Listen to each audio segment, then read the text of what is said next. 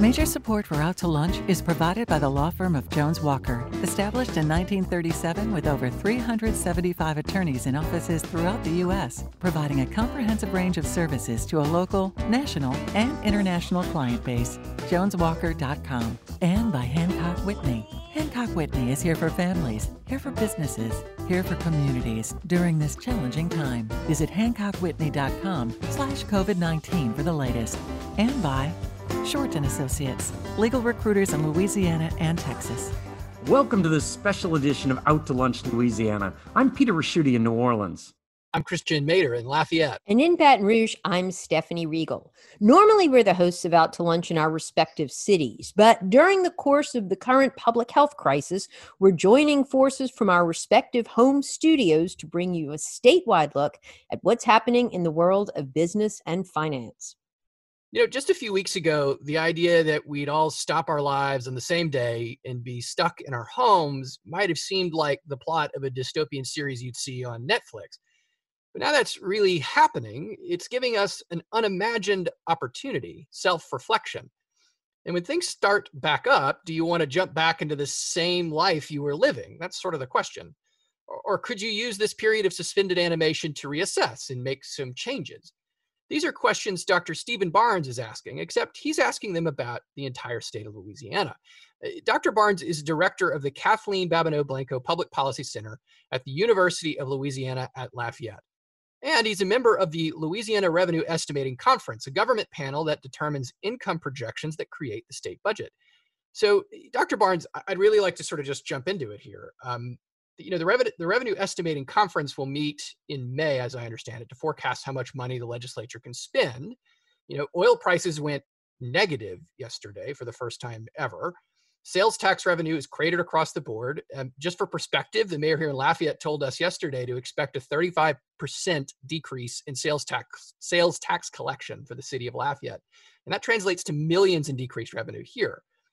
Um, the state budget relies on sales tax, income tax, and oil revenues to pay the bills. I mean, how much do you expect the state budget will actually shrink? Well, uh, you you've covered um, a, a, very good brief summary of what has been a remarkably tumultuous and fast-moving economic picture, um, and I've certainly been working hard over the last month or so to track as closely as as possible um, just how much this is taking a toll on the economy and and working with some of the other economists in Louisiana to try to bring together a robust perspective on what the potential might be in terms of the real depth of this and, and how long this will last. Um, th- this is going to be an event that uh, really sets a new watermark for uh, economic challenges and fiscal disruption.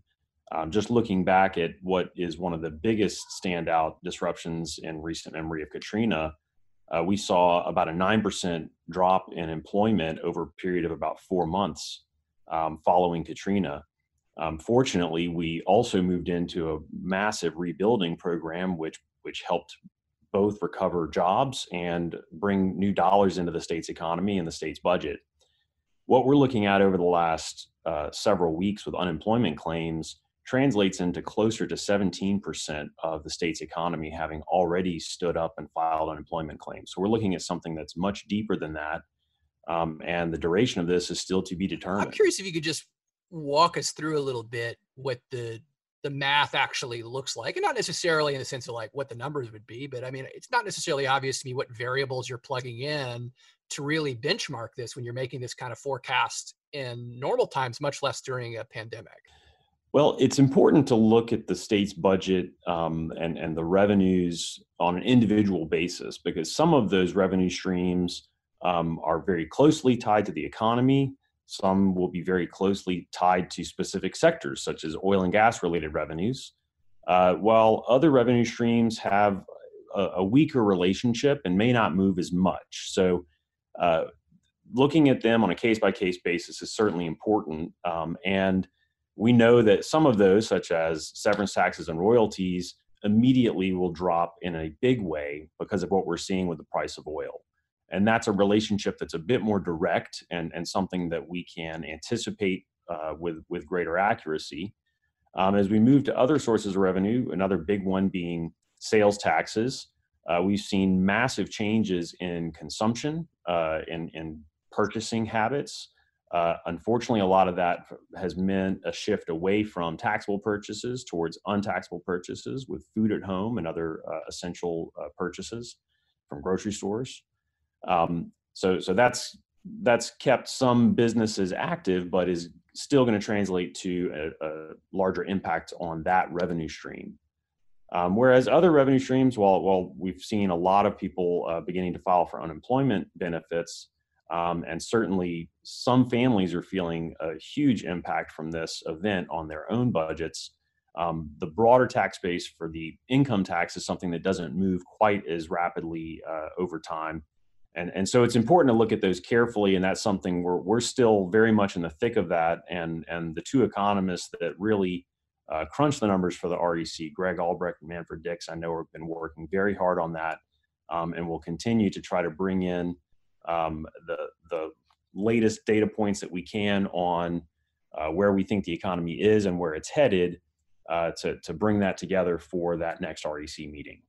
Stephen, this is uh, Peter Ricchiuti. I sat on the uh, City of New Orleans Revenue Estimating Committee for over 20 years, but your job is so much more difficult. It's not only a larger area and a lot of different variables, but we didn't have oil prices to deal with. Uh, what I remember uh, back years ago was that they said that the every dollar change in the price of oil translated to, was it 13 million dollars to the budget? Is that still about what the number is? Uh, that that's a reasonable approximation. I think that's a number that's certainly been going down over time. Um, and as we look back over a period of decades, we've seen a very dramatic shift in the state's reliance on oil and gas revenues.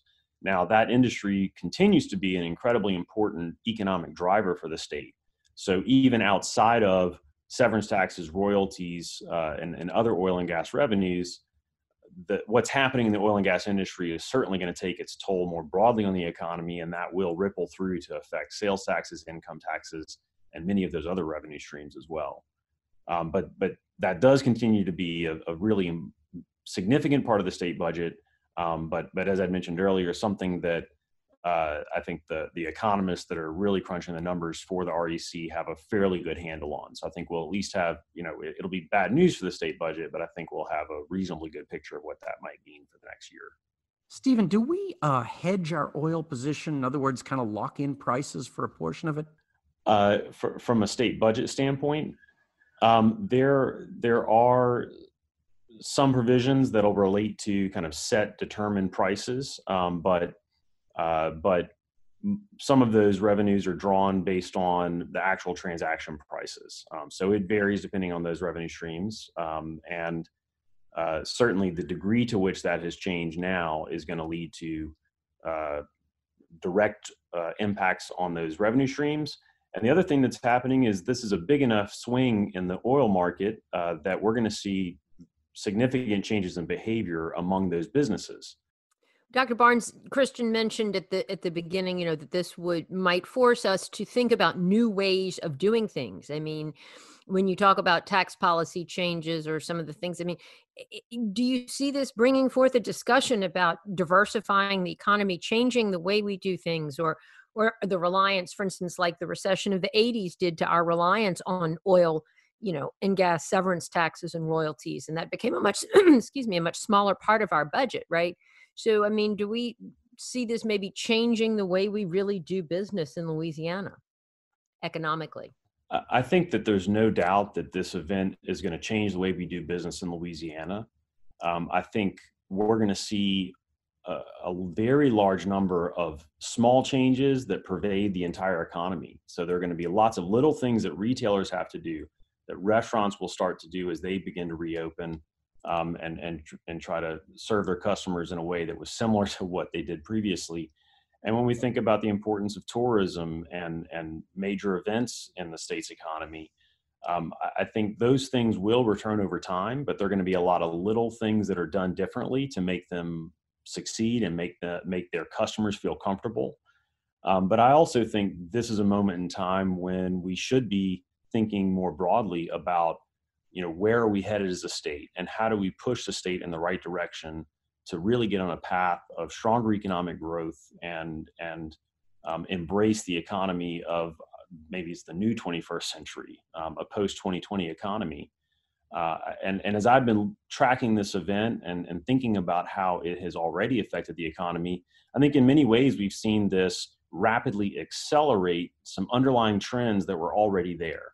So we've we've talked a lot over the last 10 and even 20 years about how technology continues to um, work its way into different pockets of the economy and change the nature of work. Uh, here we are all today doing what has been a, a live in-person radio show entirely over the internet. Um, that's not necessarily going to be the new normal for all things, but I do think that as we move on the other side of this, we're going to see a different balance between doing things the way that we always had done before and an even greater embrace of how we can use technology to stay productive in a variety of different settings. So I think this is definitely going to be a, a a window of time where we see an accelerated pace of change. We've got hundreds of thousands of people who are out of work today who are going to be rethinking what do I want to do in the next chapter of my career.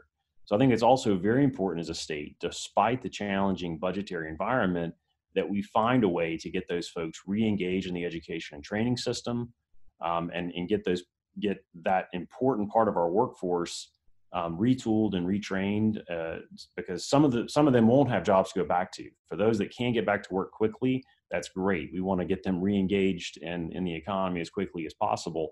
But we need to make sure we've got wide open doors to the education and training system so that we can get folks uh, retooled and and and and focus people in a direction that's going to be productive for the next 10, 10 to 20 years. Dr. Barnes, you mentioned the changes in the economy for less brick and mortar, more online sales. Does the state get revenue on online sales? The state does get revenue from uh, the bulk of online sales. Uh, large uh, retailers uh, for many years have been um, have been submitting uh, sales taxes for those online sales among those that do have a presence in the state. Uh, more recently, there's been a, a, legal case that sort of expanded that to, to a great degree. Um, I think there still is um, some some uh, kind of cleaning up that Louisiana can do in our in our tax code to make sure that we're doing that in a way that is more comprehensive, um, because that will continue to be an important and growing part of the retail sales environment.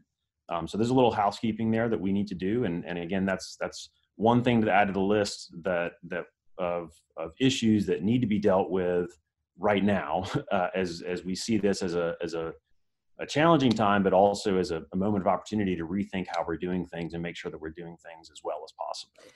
And and Dr. Barnes, do we have any feel for for how long this goes? I mean, I, like with respect to the industrial construction projects that were going to propel our economic growth for the next couple of years, they're now saying don't look for anything till 2024. I mean, as, as the revenue estimating conference begins to meet and everything, are y'all looking that far out? How, how long does this go on for? The future is always uncertain, but I think now perhaps more than uh, in it has been in many many years. Um, there is no doubt that we'll start to see uh, some of the currently idled or slower segments of the economy begin to come back online over the next several months. So I, I do see us starting to to get things moving again fairly quickly, but it's going to be a slow and bumpy process. Um, I, I think we have to be very careful because if we're looking out six to 12 months from now, it's going to be very important that we've got um, things we, that we've got high consumer confidence and high business confidence. Because those are the things that are going to get people back to the marketplace. Those are going to be the things that help uh, give businesses um, the confidence and and uh, the comfort in moving forward with larger scale uh, industrial projects and to do that we know we need to get things moving again but we want to be careful to do that in a way that's not um, that's not pushing faster than where the healthcare system needs to be and the guidance that we're getting from public health officials. Um, so I know everybody's eager to get things moving again quickly, and I think you know things will start to move fairly soon, but it is going to be a slow and bumpy process. So it's uh, economics is an uncertain science for an even more uncertain time. Uh, Dr. Barnes, thanks so much for your time, and best of luck to you. Thank you. Dr. Stephen Barnes is director of the Kathleen Babineau Blanco Public Policy Center at the University of Louisiana at Lafayette. and a member of the State of Louisiana Revenue Estimating Conference. Dr. Barnes, thank you so much for joining us in Out to Lunch, Louisiana. You're listening to a special edition of Out to Lunch, Louisiana with Stephanie Riegel in Baton Rouge, Christian Mader in Lafayette, and I'm Peter Ricchiuti in New Orleans. If you're in college or if you have kids in school, over the past couple of months, you've learned a new word and a new skill. The word is Zoom, and the skill is distance learning. Up until sometime in March 2020, if you wanted to get an education, you pretty much had to get out of the house and go to a classroom. Now you just have to go to your computer or even your phone and click join Zoom meeting. And there you are, the same teacher, the same lesson, and even the same kids in your class. And it's all going on in the comfort of your own home. Why would you ever go back to a classroom again? Let's put that question to someone whose life is intimately bound up with its answer. Tania Tetlow is president of Loyola University in New Orleans. Tania, when Netflix started up, it didn't totally destroy the experience of going to a movie theater, but it has changed movie going forever. Distance learning by Zoom seems like it might do the same thing for education. Do you see this Zoom classroom revolution as having a permanent effect on education, or is it just a, a COVID convenience? I, I actually don't see this having an overnight impact on online education. There are lots of students who've been studying online for a good long while, and online education at its best is incredibly interactive and engaging and really helps a lot of folks who are working full time and juggling families and other obligations to go to higher to, to get degrees.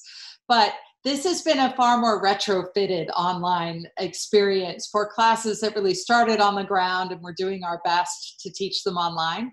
And at a moment when students are sort of trapped in their houses so i don't know that they'll have such great um, uh, ideas of what this is because it's not our best version of online. I also think that a lot of what undergraduate experience offers is about the sense of community of students being together physically. And so they are very much missing that. They learn as much from each other as they do from the faculty.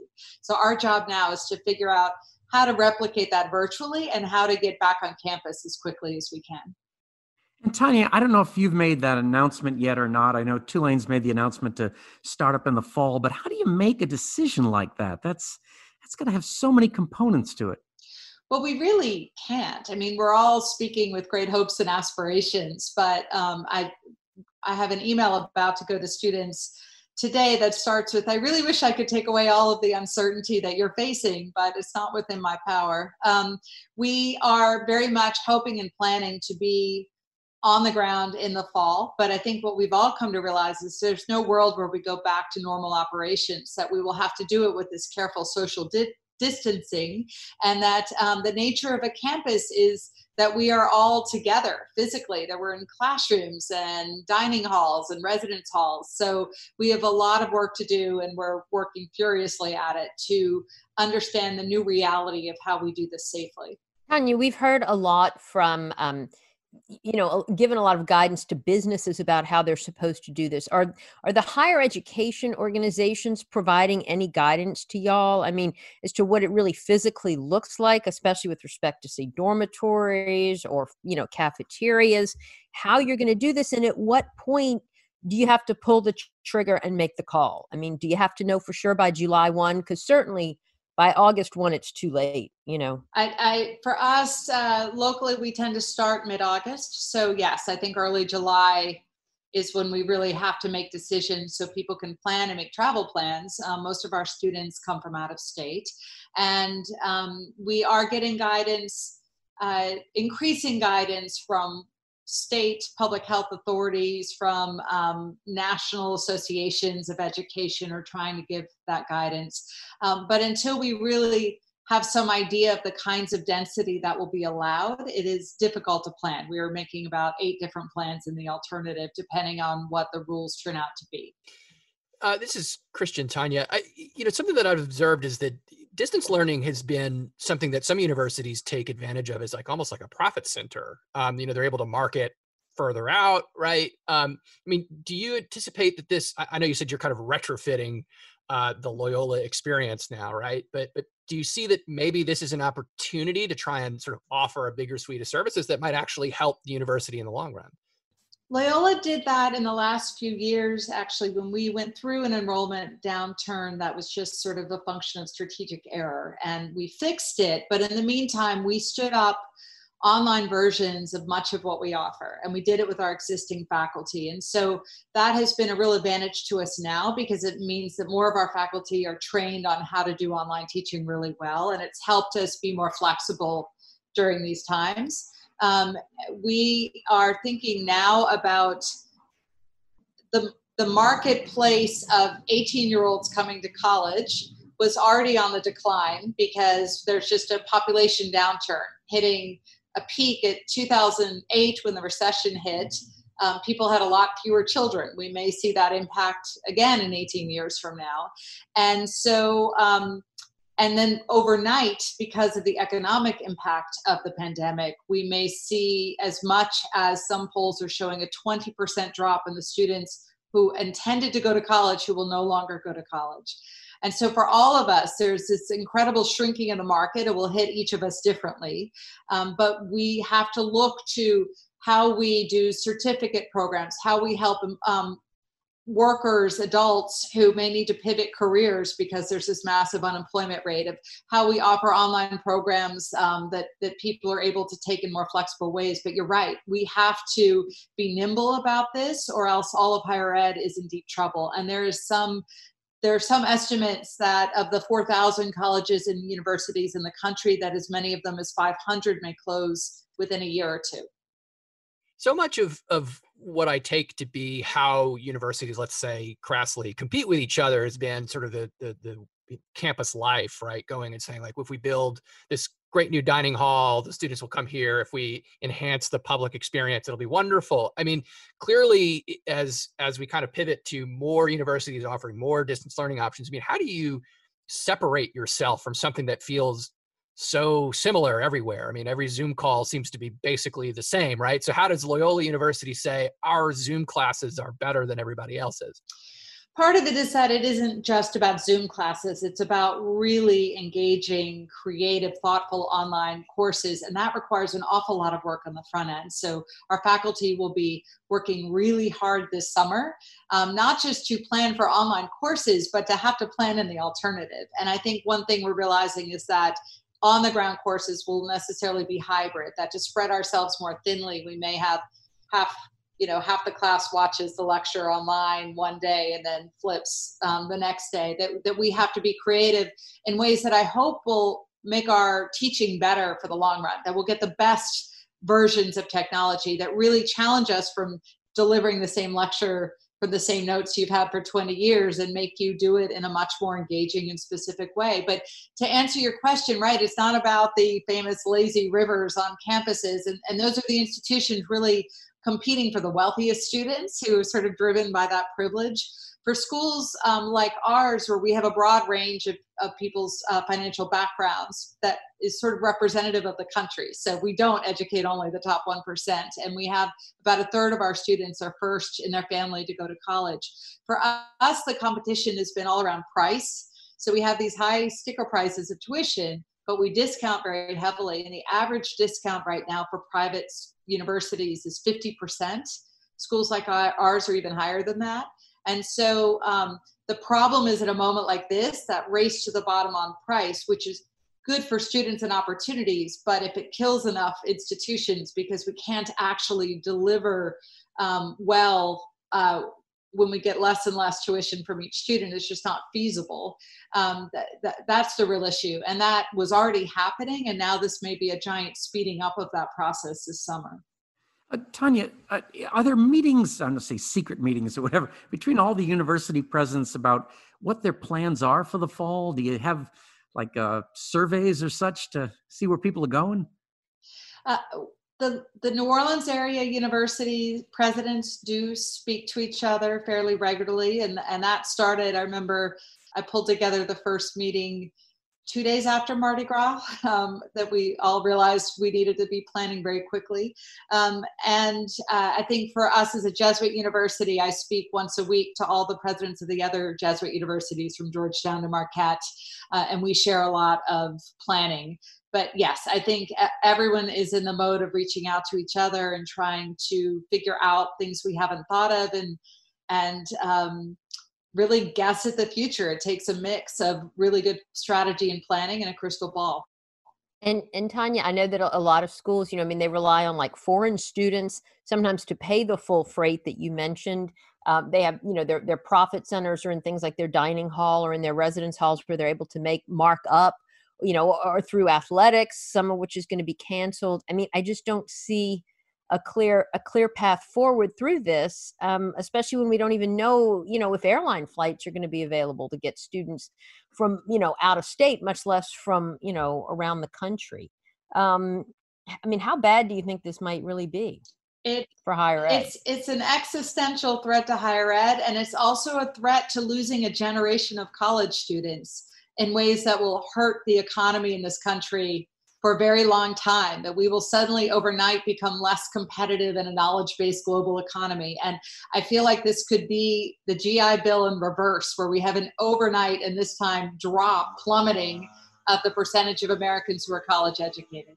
So it's it's critical, and Congress did provide some funding for higher education in the last CARES Act. We're asking for a lot more because we are infrastructure of the economy, not just right now in our direct spending, which is pretty massive nationwide, and the jobs we provide, but in terms of educating generations of Americans to compete globally, um, we can't lose that ground.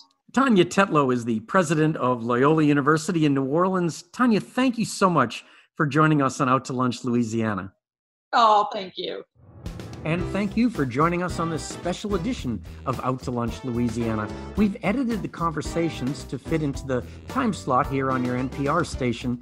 You can hear longer versions of these conversations wherever you normally get your Out to Lunch podcast. If you're not an Out to Lunch podcast subscriber, search for Out to Lunch, Out to Lunch Baton Rouge, or Out to Lunch Acadiana on your podcast app. At some point, we hope to go back to hosting out to lunch around the lunch table. But right now, though, our Lafayette Out to Lunch restaurant, the French Press, is doing curbside takeout. And you can pick up their regular menu items or family dinner. And you can get delivery through Waitr or Grubhub. In New Orleans, Commander's Palace is closed, but you can have a range of ready to cook items shipped from Commander's Kitchen to yours anywhere nationwide. Information is at goldbelly.com. In Baton Rouge, Mansur's on the Boulevard is open. You can eat at the restaurant where they have 25% occupancy and outdoor dining or get pickup. The producer of our show is Grant Morris. Our technical director is Eric Merle. Photos from this show on our website and on social media are taken by Jill LaFleur. I'm Stephanie Riegel in Baton Rouge. I'm Christian Mader in Lafayette. And I'm Peter Ricchiuti in New Orleans. Out to Lunch Louisiana is a production of INO Broadcasting. Thank you for joining us today. We'll be back here next week for more Out to Lunch Louisiana. Major support for Out to Lunch is provided by the law firm of Jones Walker, established in 1937 with over 375 attorneys in offices throughout the U.S., providing a comprehensive range of services to a local, national, and international client base. JonesWalker.com and by Hancock Whitney. Hancock Whitney is here for families, here for businesses, here for communities during this challenging time. Visit hancockwhitney.com slash COVID-19 for the latest. And by Shorten Associates, legal recruiters in Louisiana and Texas. Mitchell Foreman wrote and performs all the music on Out to Lunch. You can hear Mitchell's music anywhere great jazz is sold or streamed and at mitchellforeman.com.